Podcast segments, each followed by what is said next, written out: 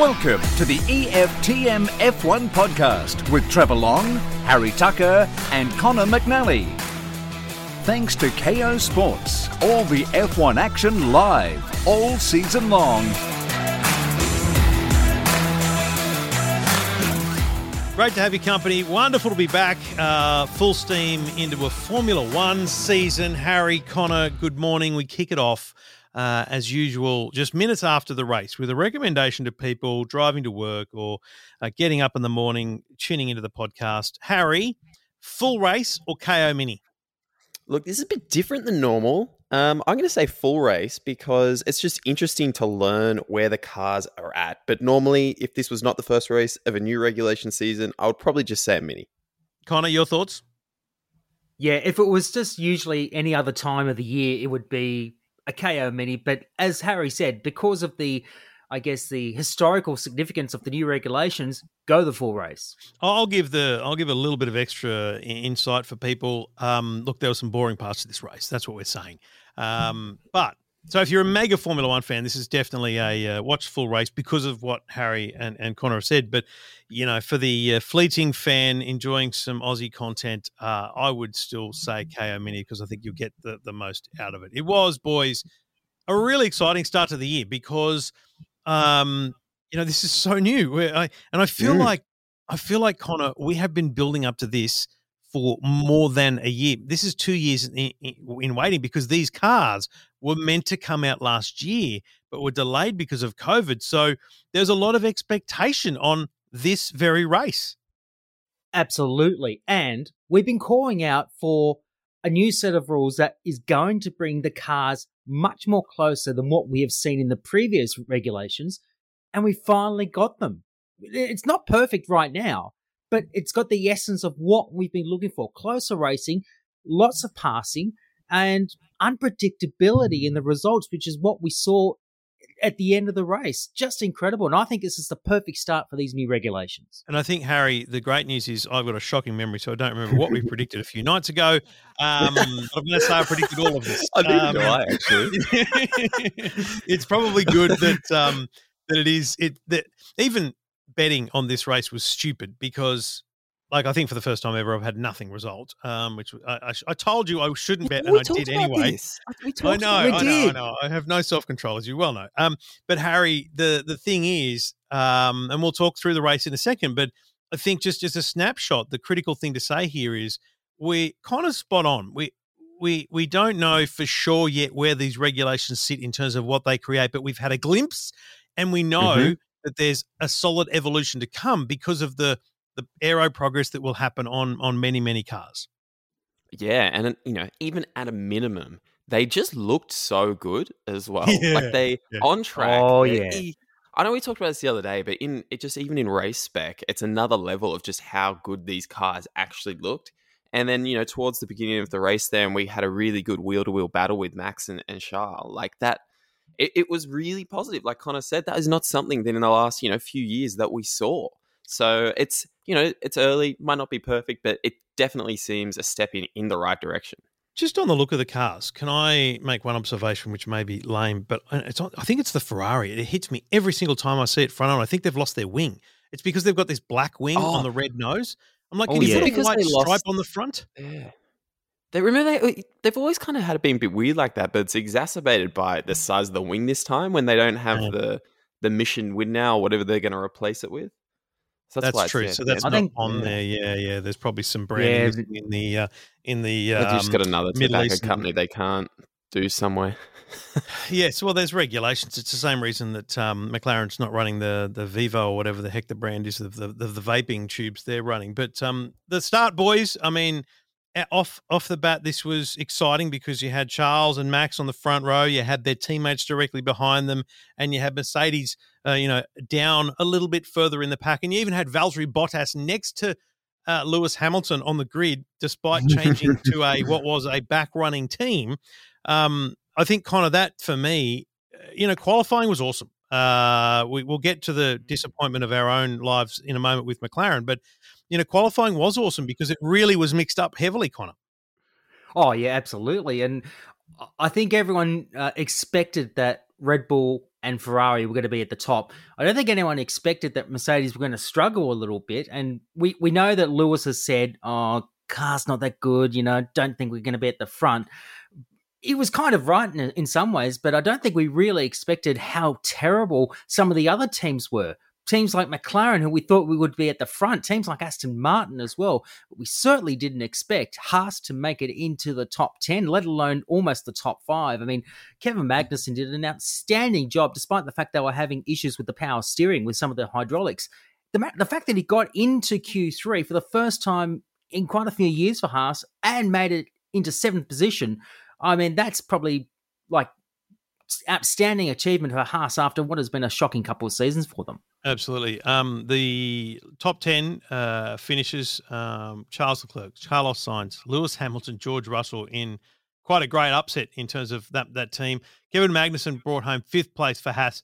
Valtteri Bottas, a stunning sixth for Alfa Romeo. Esteban Ocon impressed, and we'll talk about how he impressed over and above Fernando Alonso in seventh, Yuki Tsunoda in eighth, Fernando Alonso in ninth, and Zhou Guanyu. Guanyu Zhou. I just feel like it's really it's taking it's going to take some time to get used to um, the formal uh, use of his name, which is how he wants yeah. to be said, because that is the, the Chinese um, the name in tenth on debut, scoring points. Boys, let, us talk about the race from the get go. Um, it was a solid opening. I don't know, a few laps, and and Harry, you made the point in our in our group chat that this is the first time we didn't want to see drama on, on turn one. We wanted to see some racing. And oh, I feel like we we got a reasonable outcome in that sense, Harry. I think so, yeah, because it's kind of every other race. You, you, I find myself just sitting there in that first corner, just going, "Who can cause carnage here? Like, what's what sort of mm. drama can we shake things up with?" But yeah, it was just a matter of wanting to see where people were at. And I think one of you guys made the comment in the chat about how you know the DRS train. I guess after we came out of those few, first few laps was was much closer than what we're used to, and there was more possibility. And there was definitely was several different overtakes in different parts of the track, from right from the the, the top of the grid right down to to the back, basically, until you got to Daniel, who was a very sad 18th for a while. But yeah, good start. It was a good start, Connor. I think that um, we, we, should address the elephant in the room, and that is the McLaren performance, um, both in qualifying and the race. Uh, it was uh, pretty much dismal. Um, not just disappointing, but dismal. Oh. And you know, you can put quali laps uh, aside and hope for a result in the race, but the only result they got in the race was the retirement of three cars, which elevated them to 14th and 15th in the standings. Essentially, they they were back runners, and and it was evident from the very start. Although Conor, yep. they they ran the medium strategy from the get go. They were the only two cars to run the mediums, and it was this little glimmer of hope. It was like, oh, they're they're, they're coming, you know, third last and last because yeah. they're on the meet. Didn't it didn't matter, did it, Conor? It didn't matter at all. No, it was just a. It was an embarrassing look for for McLaren, quite all round. And social media just a lot of the McLaren fans were just in despair because they just couldn't believe what they were actually seeing. That you know, Lando and Daniel are just struggling so badly. They weren't nowhere near going to work their way up for the field. It was just through attrition that they were going to, you know, mm. make up a few places. But 14 and 15th, you're not going to get points right there. And McLaren have got a long season ahead of them. I know Harry said in the preview podcast that they might take a few races for them to sort of this is not what I was expecting way. though. No, no definitely I not. Think, I think definitely not. Like, yeah, maybe they'll be running like tenth and eleventh or something, not yeah. not eighteenth and nineteenth. We'll break down but, the uh, teams in a, in a little bit, but um, you know, race wise up front, it was it was a decent battle between Charles and Max. It was, let's be clear with this, you know, both the train, um, the following, the things that we were essentially promised from Formula One around the, the the racing in these new cars were that it would be easier to follow. And I do feel like from the very get go, I mean, maybe I went off early, boys, but I said the train seems tighter, and it, it did stretch out a bit, but I don't think it's, stretched out anywhere near it as much as it it used to, Harry. No, but and let's also not pretend that you know when we say it's tighter and, and things like that it's we're not talking about IndyCar here like you're not no, people yeah. aren't you know no. proper wheel to wheel uh, wheel to wheel right down the grid you know the whole time it's just the bar was just so low before that I think any improvement makes it look better. Um, yeah. But yeah, does as these cars towards the back, as the McLarens, you know, hopefully get better throughout the year, do they get closer even again? And that that sort of bunchness becomes more, you know more more noticeable in the changes. So again, really early. So we'll see. The the start was uh, was shocking for Valtteri Bottas. Conor he he went back like eight Oh. or nine places from the very very get go. Eight So places. it it was a big big problem for him. I, I we didn't really see a replay. I don't recall, um, but I assume he just bogged down and got a bad line. And and it's funny because as much as it sounds weird, he always got a bad line in the first couple of turns because I feel like he was always trying to avoid and protect um, the the car in terms of where Hamilton was as a Mercedes driver. So I wonder if he needs a Yeah. kind of slapping around to be more aggressive on that opening turn. I think in general, I think it- he's just not a confident overtaker. Like you saw it when Mm. he was not behind, a- stuck he's- behind Albon. He's always been like it's always been his weakness, and you know for him in the Mercedes, it was not that much of an issue because he was just going to comfortably be you know in the second position behind Lewis. But now you know mid pack team, you need it. You need he's going to need to overtake. So absolutely. be curious to see how how that develops. Well, I think that he's never really been a strong starter, in my opinion, and, and Mm. I think it was quite clearly evident when he in his last year with Mercedes last year, he really struggled off the line, and sometimes he just wasn't able to be that backstop to Hamilton that we really wanted him to be at the best of times. And here he is now, hoping to shine in his own light at, in a mid pack team, and he still can't do it. That concerns me quite a bit. The fact that he was six on the grid and he drops eight places back to 14th. He eventually finished where he started, but that was through attrition in the end. So I think Valtteri needs to really work on how he can get his starts properly done because that's going to probably affect him for quite, you know, if the season continues on the way it does. Tell you, speaking of starts, I didn't really get coverage because they talked. Uh, Martin was talking about um, Carlos Sainz lighting up his tires, and he did weirdly, uh, you know, four or five times leading up to the grid. But Jesus, Lewis got a jump. Like he got a Mm. fantastic jump and was right on Carlos's tail as they as they approached that first turn. But I think I actually think Lewis Hamilton was quite measured in his drive in those opening couple of corners because I feel like he realized that he just needed to hold his position. If he could maintain where he was, that would be a good result for the race, Harry. I, I, but he got a great start. Yeah, I think that was going into that, and you're completely right with his attitude there. And that whole team was, I think they're accepting of where they were, and then whatever they got above that, you know, that was over and above the success they were hoping for. And I think that mm. attitude, you know, just happened to quietly let them take advantage of Red Bull's engines, all just you know deciding to go belly up on their their debut to end up with the podium. But yeah, it's it's going to be curious with them because you know we, we've seen this almost last year was kind of similar like they did not start well last year with the changes to uh to the low rake high rake advantages and things like that so Hmm. yeah i'm, I'm not I, I, don't not, think anyone's yeah, I'm writing too concerned off about yet. them yeah um, in any way, shape, or form because of their ability to to iterate and uh, and build on that team. Um, as the race went on, there was an unbelievable maybe two or three laps after the was the first or second stops where it was the first stops I think uh, where Max came out just behind Charles and Conor. We saw what I reckon would have been the most tight, close, aggressive two laps of racing yeah. we've seen between a one and two car for a very long time because we've seen close turns and DRS overtakes and stuff, but I don't remember seeing a switch back and forth like Oh, four the times in disrespect two to laps. checo perez Oh, okay. Abu Fair Dhabi. enough. Disrespect. Yeah, Abu Dhabi last year we saw that between Checo and Hamilton, and that was re- and we thought that was really good. That was really good racing, but I think we've got to remind ourselves that I think Leclerc was actually trying to charge his battery because we saw how rapidly Verstappen reined in Leclerc at a rapid rate of knots. Took Did you notice, Conor, when they switch- first went to that cut? So they were following uh, out of the pits. Um, uh, Leclerc's in front, uh, Max is behind him, and they went to a graphic at the bottom of the screen, which was uh, one of the new look graphics, and it had their speed. I think it was in both miles and kilometers an hour. It had a little DRS uh, light and everything. Mm. And as they came onto the straight, I swear to God, Max went like 324 and and Charles was doing 297. It was a huge Jeez. speed differential. Huge, Conor.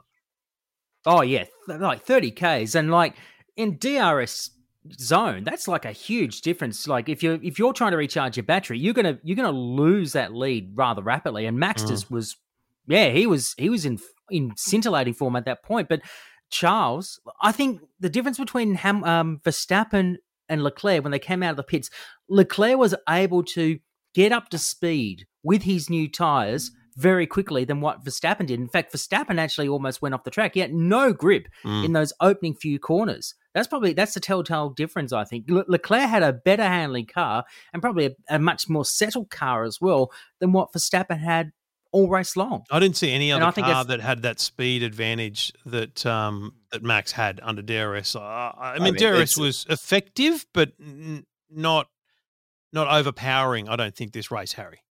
Well, I think even not so much the DRS, but I think just the most surprising for me is just the engines there. Like we saw, obviously, um, the cars that have done the worst are all Mercedes powered engines. Funnily enough, Uh, yeah, and- and then you know Ferrari has been very strong. The Haas with the Ferrari has been very strong. You've got the Alfa Alfa Romeos have Romeo. also overexceeded. And then you've got you're talking about Red Bull there with that speed, but then they've obviously severely compromised with reliability. With yeah, three out of four of their cars, you know, not finishing the race. Or I think did Sergio end up finishing? no, no, he Yeah, did. No, no, it was, so it was Tsunoda.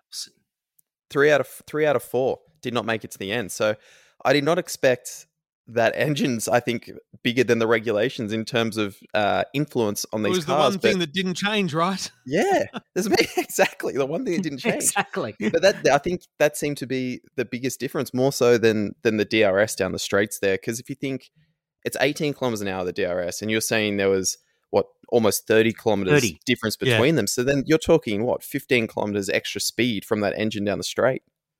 A lot. And uh, the other thing, and I guess there's so many minutia in the in the rule changes that you can't really you know follow and understand and memorize. But you know, obviously we know they're they're bigger wheels and tires. But there was um, a mention from Martin of you know lower um, blanket temps on the rears. And that was phenomenal. Did you just mm. watching Lewis come out of the pits on hard tires? Now they're hard for a start, so much more difficult to get up to temp. But he, he was almost side. He was almost He- drifting out of the first corner. It was it was almost scary.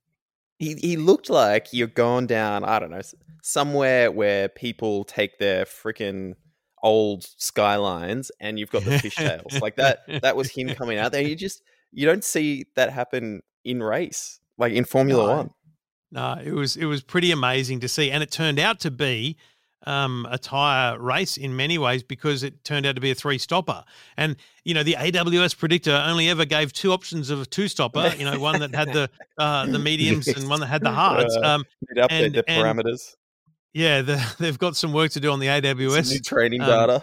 yes, server end, and you know, so a three stopper, and that was in part um, initiated by Red Bull, um, with Max coming in very quickly, but then it was reacted by all, not just because of Max, but because Pierre Gasly's, um, we don't know what failed, but something failed pretty bad in that car. It just lost power.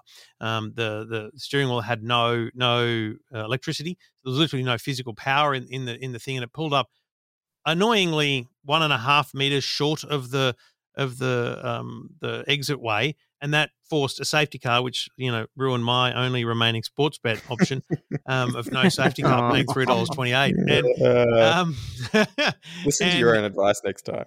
Oh no, I should, but I never do. Um, obviously, some safe pit stops from everyone. Charles Leclerc. Every, the only person that didn't get a safe pit stop away was Mick Schumacher. Unfortunately, and we'll talk about that in a minute. But um, he, you know, the, that that leveled the playing field on a restart. You had Max playing his normal silly buggers coming up the inside and nearly overtaking uh, when Charles was in control of the pack. Um, and it was actually a very bad strategic move, Conor. I thought because he was jamming it up the inside of the last corner, which gave him a very poor run onto the main straight when clearly Charles was going to open up at some point. I, I actually think that was a really poor racecraft move from um, from Max Verstappen, Conor. Yeah, and I think he, he was just wearing tires out rather quickly as well. So we could hear him over the the radio that the car was just wearing out tires quite badly. In fact, even in, in talking about team radios, Carlos Sainz talked about a three stopper, which surprised a lot of Early people. on, like he was the first, like you know, it's very Mhm. weird for a driver to be throwing that out on the radio, but that was the first time we'd heard the, the concept of a three stop stopper in this race. Absolutely. And it actually did happen in the end. Happened Yeah. at the right time when the safety car came out but by virtue of what happened to Pierre. So, you know, he was right in the end. He must have he must have had this foresight for some reason that th- this was going to happen. But I think it would have happened regardless if there was a safety car or not. Now, after the, like the safety car pit we've- stops, Sorry. I- I- sorry, sorry, Harry. After the safety car pit stops, Max came out with a radio message no one understood, um, but it was something about the tires, um, something about steering. It, it turned out to be after a couple more messages, um, the steering felt heavy in one direction, and so there was a bit of back and forth under the safety and they basically said, "Hey, Max, just deal with it, buddy. Okay, you're gonna have to deal with it. We, we know what it is. Just deal with it." And Harry I wonder whether, uh, in unpacking, I wonder whether we'll ever know, but I wonder whether unpacking it, that will be a similar or related issue to what then brought the car undone because he ended up losing. He, he, he felt he had a battery problem. The team said no, and then he's Mm. out. Harry, it was it was a be- huge final end to the race. you obviously no no engineer whatsoever, but it would be it'd feel like it'd be unusual if you had two other cars retire with engine issues. You end up having some kind of uh, engine issue, and then there's also you've got steering issue. You'd think co- coincidence if they're not not related there. So, I, Mm. but there's there's definitely some reliability issues. It definitely looks like that that Red Bull powertrains have chosen uh, to be a bit more aggressive to try and extract more and get an advantage there, um, which has Mm. come at the expense of reliability. And I Yeah, wonder without though, a Honda is- engineer over their shoulder, maybe they pushed it too far. but is it also are they trying to maybe the car itself is not that great and they're trying to overcompensate with the engine? Right. Maybe because we don't really know where Mm, fair performance point. of any of these teams genuinely Yeah. sits. And we always know about this, you know, crank it up to quali pace or whatever. And Conor, maybe just that's a good point from Harry. Maybe they are cranking it to 11 so that they can overcompensate for problem problems in aero. Quite possibly. Quite possibly indeed. And look, I'm surprised. Like we know that the the former Honda power unit is actually a very good unit, but maybe they're now, they're now pushing the boundaries a little too far, and they're now paying the price as a result of that. So maybe they might have to scale that back in seven in seven days' time when they go to the Jeddah Street Circuit for the Saudi Arabian Grand Prix. That might have to sort of tune it back a little bit so they can get that reliability, or maybe they just might go all hell for leather because they want to win a constructors championship just as much as they want to reclaim a drivers championship for Max. That's what they really want. Yeah, I mean, they've worked out as well, like from from last year, and, and Mercedes has helped back it up as well. That you know what, getting getting that engine penalty and getting that getting sent up the back of the grid, like if you have to do that throughout the season in expense for being you know markedly quicker throughout the year, like it's not a great penalty to pay. Um, so maybe that is yeah could potentially be their strategy. So Max is out, um, and it's it's like huge because you can hear in Crofty's voice. This is oh my god, crazy times. You've now got um, uh, Carlos on the back of Checo. Checo pushing hard in second, trying to you know maintain a podium for the team. And it is weird to think about it at this point, but all I could think at that t- that point was this is this is critical. If this is going to be a tight year, remembering back to last year, there's so many points that went missing, and these are big points that went missing for Red Bull. So you've now got Carlos on the back of Checo, and weirdly, we saw Checo turn around, and we didn't quite know why, Harry, but it turned out he just went around on his own. It was the engine. Yeah, so the engine cut out. So essentially, it seemed like it was a bit of you know lift off oversteer. If you're driving a bit too fast in your road car and you're going sort of down a bend, and particularly front wheel drive, take your foot off, you'll spin out. And it's it's basically what happened with him, Mm. with the engine just cutting out, and he he lost it. Um, and that granted quite a few other happy people at the expense of Red Bull. Which, man, the crowd got so happy when he spun out. Like, that I was- know. I think it was a very Ferrari heavy crowd there, don't you reckon? They're, Oh, they're so very Ferrari biased Ferrari crowd, anti at Red. Bull. It's Yeah. not just Oh, anti Red Bull; it's more pro Ferrari.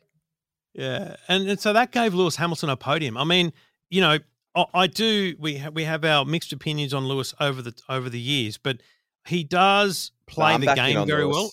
I mean, Yeah, no, so am I at this point. I think he's been very strong and and clear, and he hasn't been aggressive about the Abu Dhabi stuff. I think he's genuinely found some mindfulness around that in using his own kind of terminology. I, I think he's really found peace with it and gone. No, I'm going to move on. I'm going to I'm going to beat it away. yeah. Um, but there's no way he thought they were going to get a podium. There's no way anyone at Mercedes thought they were going to get a podium. So for Lewis to come third and George to come fourth, and for the team for Red Bull to be DNFs is it's a mega result for Mercedes to open the season. Hmm. Do you think they're happier it's about gonna- the podium or happier about the Mercedes DNF, uh, the Red Bull DNF? I think they'd be happy with both, to be honest, because it gives them a huge psychological advantage going into the next event. So Can't have one without the other, can you? So you know. yeah, So I mean, it was a it was a, f- a phenomenal, uh, r- you know, final ten laps essentially. But even just the last few laps was was brilliant. Uh, a win to Charles Leclerc, uh, second to Carlos Sainz. The f- last time Ferrari won, it was a one-two as well. So kind of a nice, um, you know, return to form for them, and you know, a great indicator of a potential um, season ahead. We'll analyse the drivers and teams in just a minute. We do it all thanks to the great people at Kayo. Formula One on Kayo, March to November, they've got you covered. Over 450 hours of live event coverage. We're talking, you know, they've got official films, they've got classic rounds, they've got the news, plus, of course, every practice session, every qualifying, uh, and every race. Live, you've got Race View with four additional cameras, every single race to choose from. If you've got an Apple TV, it's just such a great way to watch, split the screen out and go from there. Um, you know, just huge numbers of hours, including shows like GP Confidential, uh, the Grid with Mobil 1 every, every month. So there's a lot of shows, both from Sky Sports and across Formula One. So keep your eye out for Kayo if you haven't got Kayo. Sign up now. Um, there's a link at EFTM.com. Boys, um, driver wise, I mean, we talked about Valtteri. That, that's a good result. It's a great thing for him to boost his spirits. You know, like what a downer uh, coming off the back of last year, joining a back of the grid team, but to qualify well and Mm. race well, he would he would have some confidence, wouldn't he? I think that whole team, I think so. will, like both drivers, like they, I think they they both the teams exceeded expectation, and then individually they both have as well. I think, yeah, I I think Bottas particularly, it was a bit of a what was what's his line again? You love saying it all the time, Conor. Uh, to who to all it may concern. What was that one from last year? Oh, to, to all my to all my critics and all Yeah. my concern. Fuck you. Yeah. Uh, you know, oh, no, and- no, and I think on. you're No, no. right. So for the team, though, I think you're absolutely spot on. For the team, it's massive because you know they even with Kimi Räikkönen, they struggled to get into Q two Oh, yeah. a lot, right? Mm. So they went from being a bottom five set of runners to being, you know, a top fifteen set of runners. Let's just call them top fifteen, let alone top ten, because they've had a top two top ten finishes here. But you know, with the taking taking out the DNFs and things, you know, it's a good result for for for Valtteri and um Joe. What's his name? How do you say his name? Guan How are we saying his name? Guan Yun, Guan Yun Zhou, or Zhou Guan Joe Yun. Yeah. on you. Um, individually, and I got to be honest, I think he did bloody well, Joe. I think he because we bag Prove- him because we feel wrong. like Oscar should have got the should have, should have got a drive in F one, right? But we've got to put aside that bias and go, how did he go? And he raced well. He raced hard, side by side with a few drivers, and did some passing. So I think Harry, we've got to give him um, a, a solid uh, uh, points for the for the first race. I give him a B plus.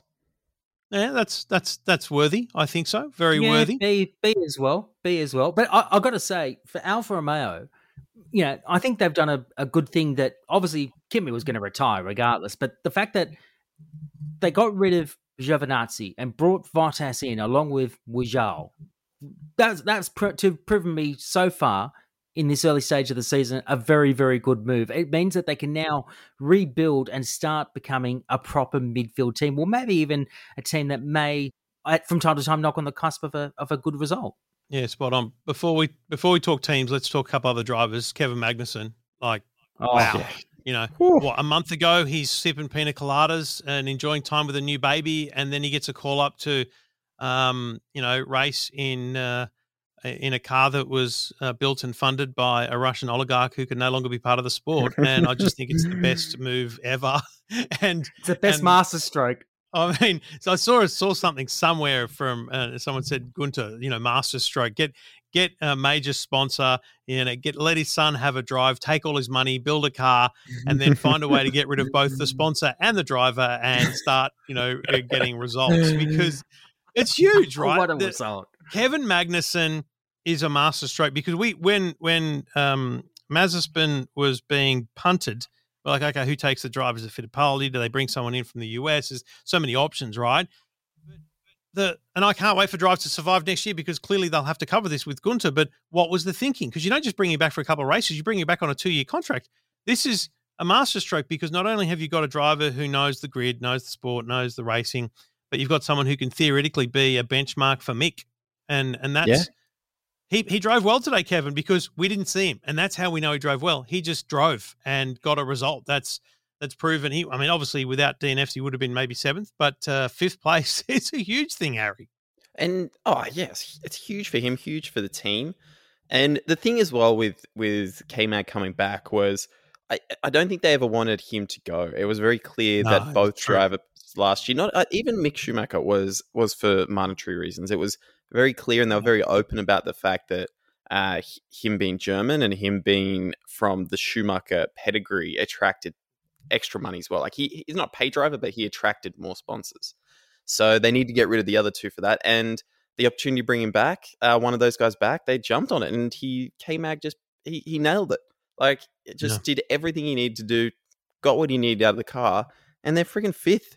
And Mick Mick Yeah. as well was lucky, like unlucky not to be in the points there in eleventh. He Yeah, he, very unlucky. yeah, very unlucky. Yeah, look, that was strategic in the end because they they thought they'd just try their luck mm, without Yeah. stopping him because he would have gone back. Look, had you have known that there was going to be, you know, essentially DNFs ahead of you of such extent, would have been different. I don't know, but hey, at least they gave it. They rolled the dice. It's not a bad thing to do in a you know on an edge of the point situation. Um, the other driver I think quickly that we haven't really mentioned, but I think is worth a shout out is George Russell because he he sat side by side. He he's not at any major gap to Lewis. He he played a solid second fiddle today in that you know he didn't he, he couldn't challenge because the car isn't up to it, but he got the right results. Uh, I think for the team in every session, Conor. I, I agree with that, and I think he's now shaken off a bit of that hoodoo uh, with, with Mercedes. You know, like we remember a couple of years ago, he he he filled in for Lewis in the Sakhir race, almost won it, and all, and Mm. obviously had all those issues that were very public at the time, and that you thought, oh, I'm cursed, I'm not going to get any points. But now he's in a proper team and he's now getting the points. That can only boost his confidence moving forward to the rest of the season. And I really believe he will win races. They've just got to get the car right to give him that conf- that extra confidence that he needs to win races and mm. potentially challenge Lewis. I I mean, I, I have no doubt that Lewis will not want it to be that way, but you know, I think this that will happen. George will try and challenge Lewis for some wins this year, but I don't know. We we we don't know what's going to happen. There's what 22 more races left to go in this season, and there's so much to play out. I've got breaking news. Breaking news. No. I've breaking news. I, I was about I was about to switch to talking teams, and I thought, oh, I'll check the odds. Well, you know, Ferrari have shortened. Boys, I put five dollars on both Red Bull drivers to to fail to finish at twenty one dollars. Oi! So Couple- all my two- losses have been schmackos? recovered. Yeah, twenty no twenty one dollars. It was paying twenty one. I, I put not five each on, so them, or both. um, so It's a hundred. Yeah, both drivers failed to finish. Was paying Ah, there you go. Look, 20, been 20, 21 bucks. Um, You- so I'm feeling pretty your good about little uh, self pity party there can end now. Yeah, no, it's good. pity See, and, you, over, buddy. and you doubted me. Um, but no, so I want to talk teams um, because you know individually it's, it's such a tough thing to look at right now. But gee whiz, let's start with Ferrari. Um, and the reason I went to sports is because you gotta you gotta imagine their odds have narrowed. I mean, world championship odds would be very low for Ferrari now because this Hmm. was a solid weekend. Not in any way, shape, or form did they look too challenged. They they looked like a contender in pretty much every session.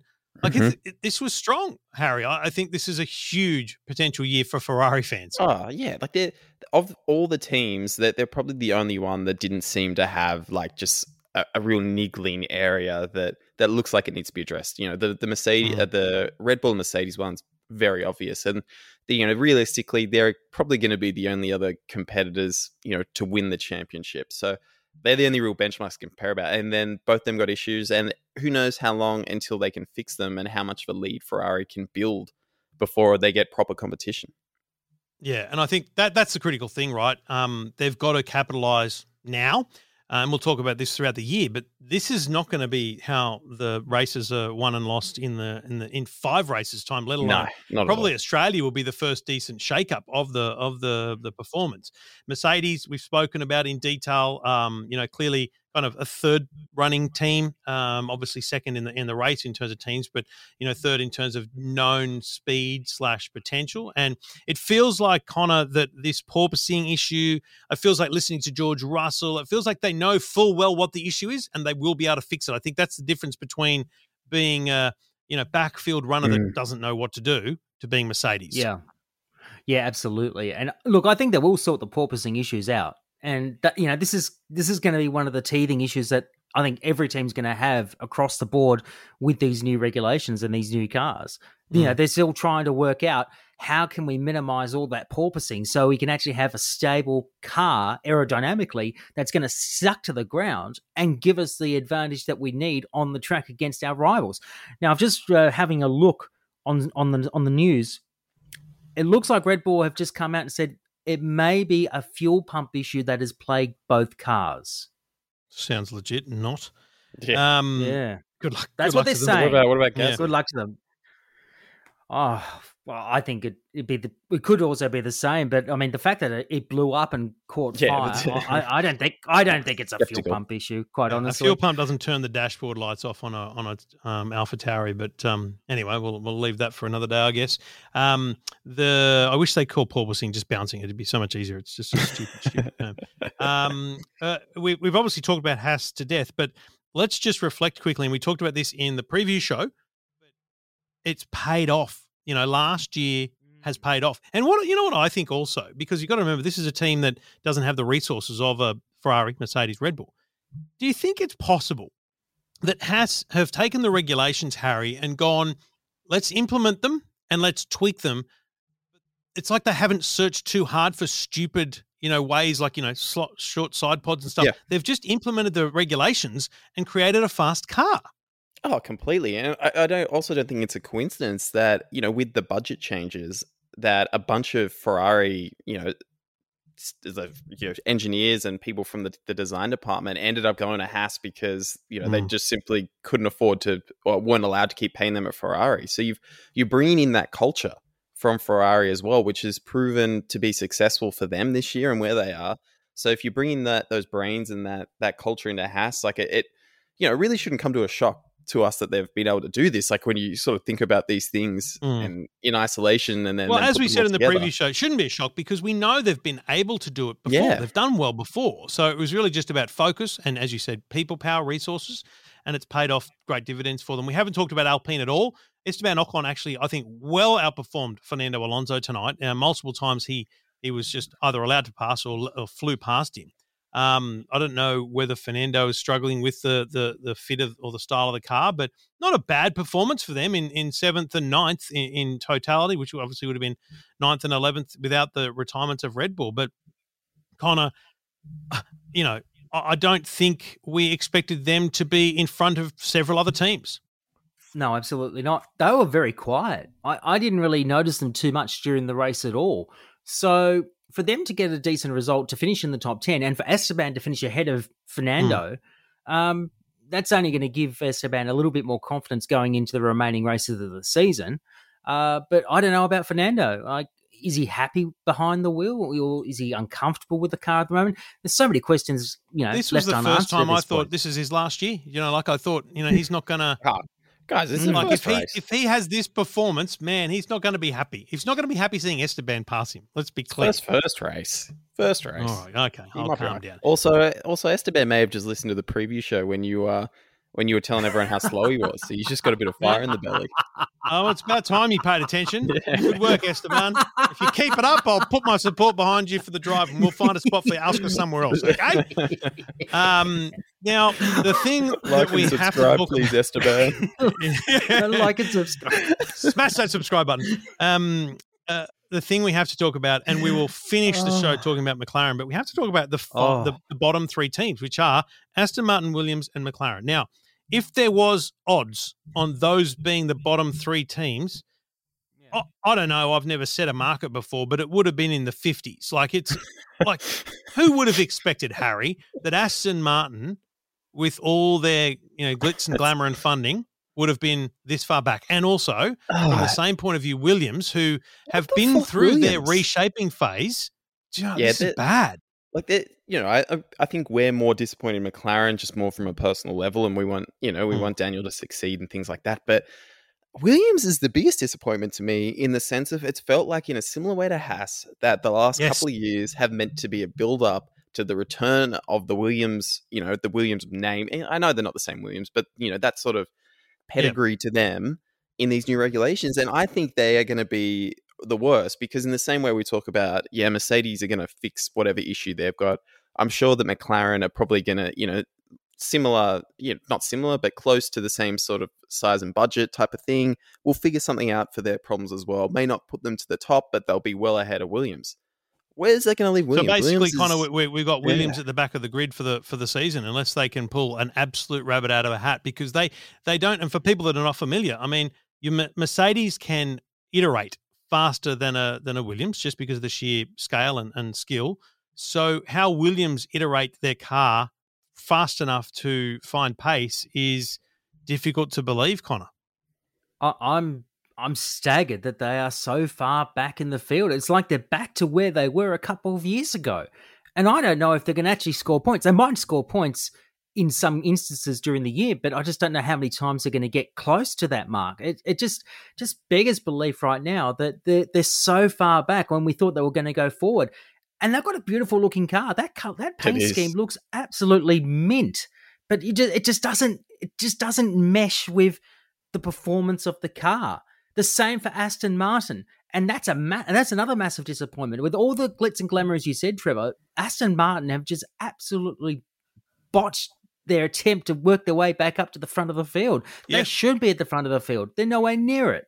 Mate, Williams, you know what Williams should do? They should just paint the car blue, flat blue, until they have performance. You know, like focus your energy, people. It doesn't matter how good your car looks. It's it's proven to be They're useless. just it's the F1 equivalent of a, a Ricer car. Like just a, a, a bog standard Lancer with a big uh, cannon exhaust on it driving through the suburbs. That's the Williams on the grid.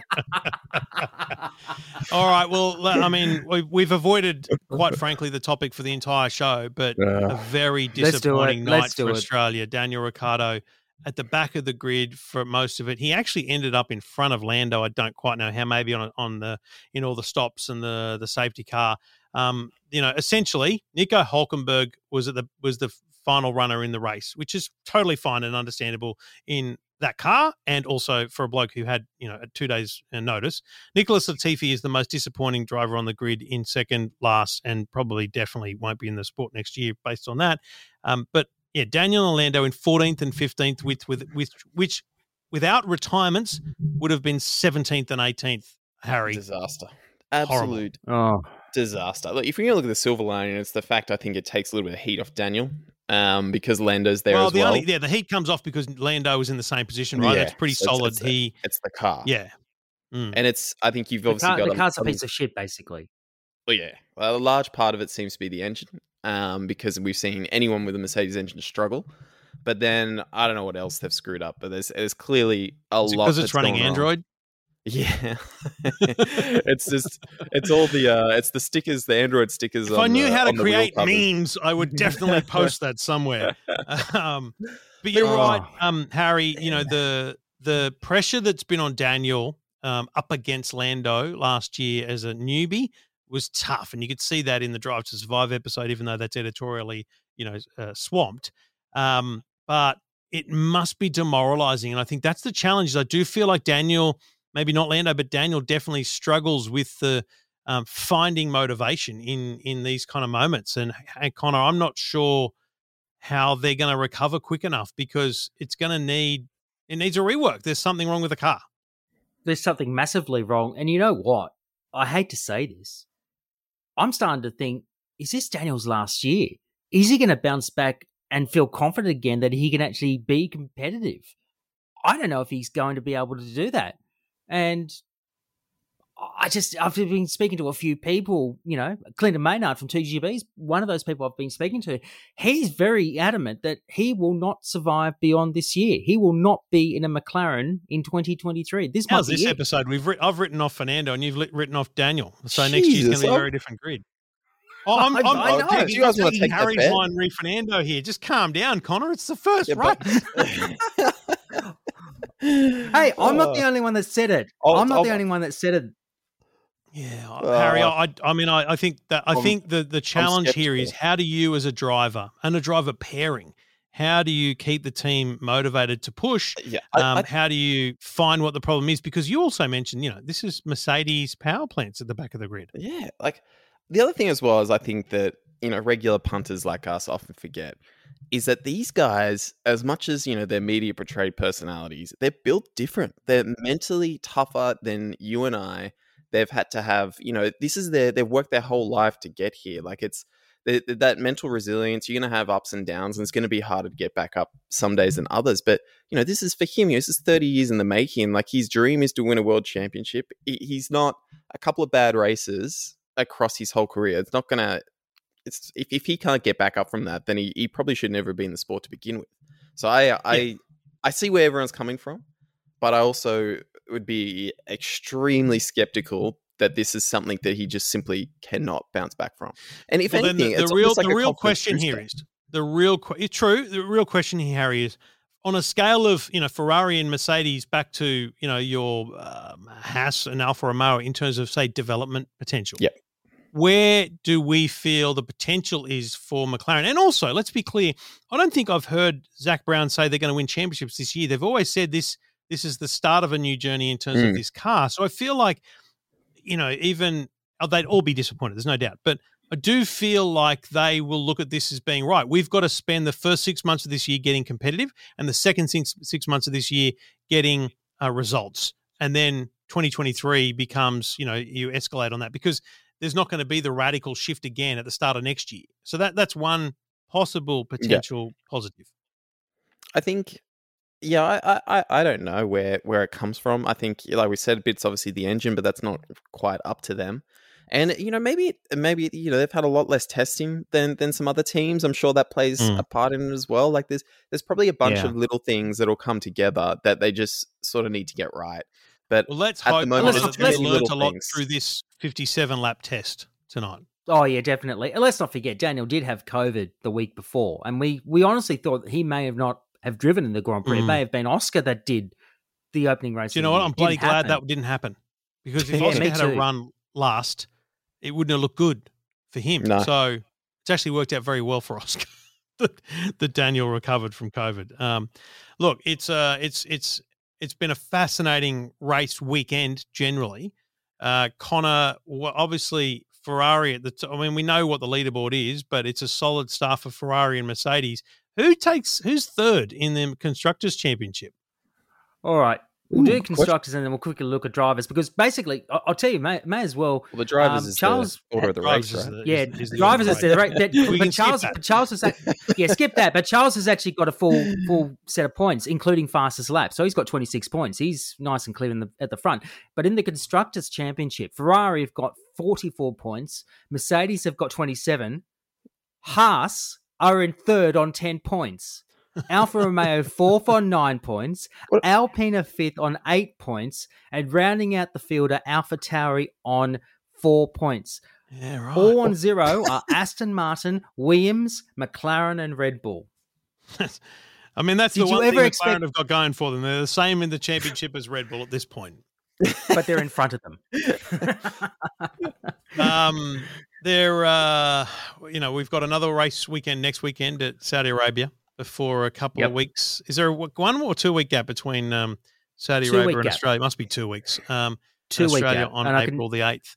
Um, Yep. And I do think that the the- Australian race will actually potentially be uh, just as exciting as tonight because that is normally you know where with that amount of time you get a bit of an update come through. So hopefully there'll be a couple of teams that um, that have some updates for Australia and, and we And get track some changes. decent. Yeah, true. True. The track changes should should be nice um, for following and for all that kind of stuff. I, I know it's going to be fascinating um, start to the season for sure. Um, I can't wait. I'm, I'm pretty pumped, boys. Um, we got another uh, long week ahead before another.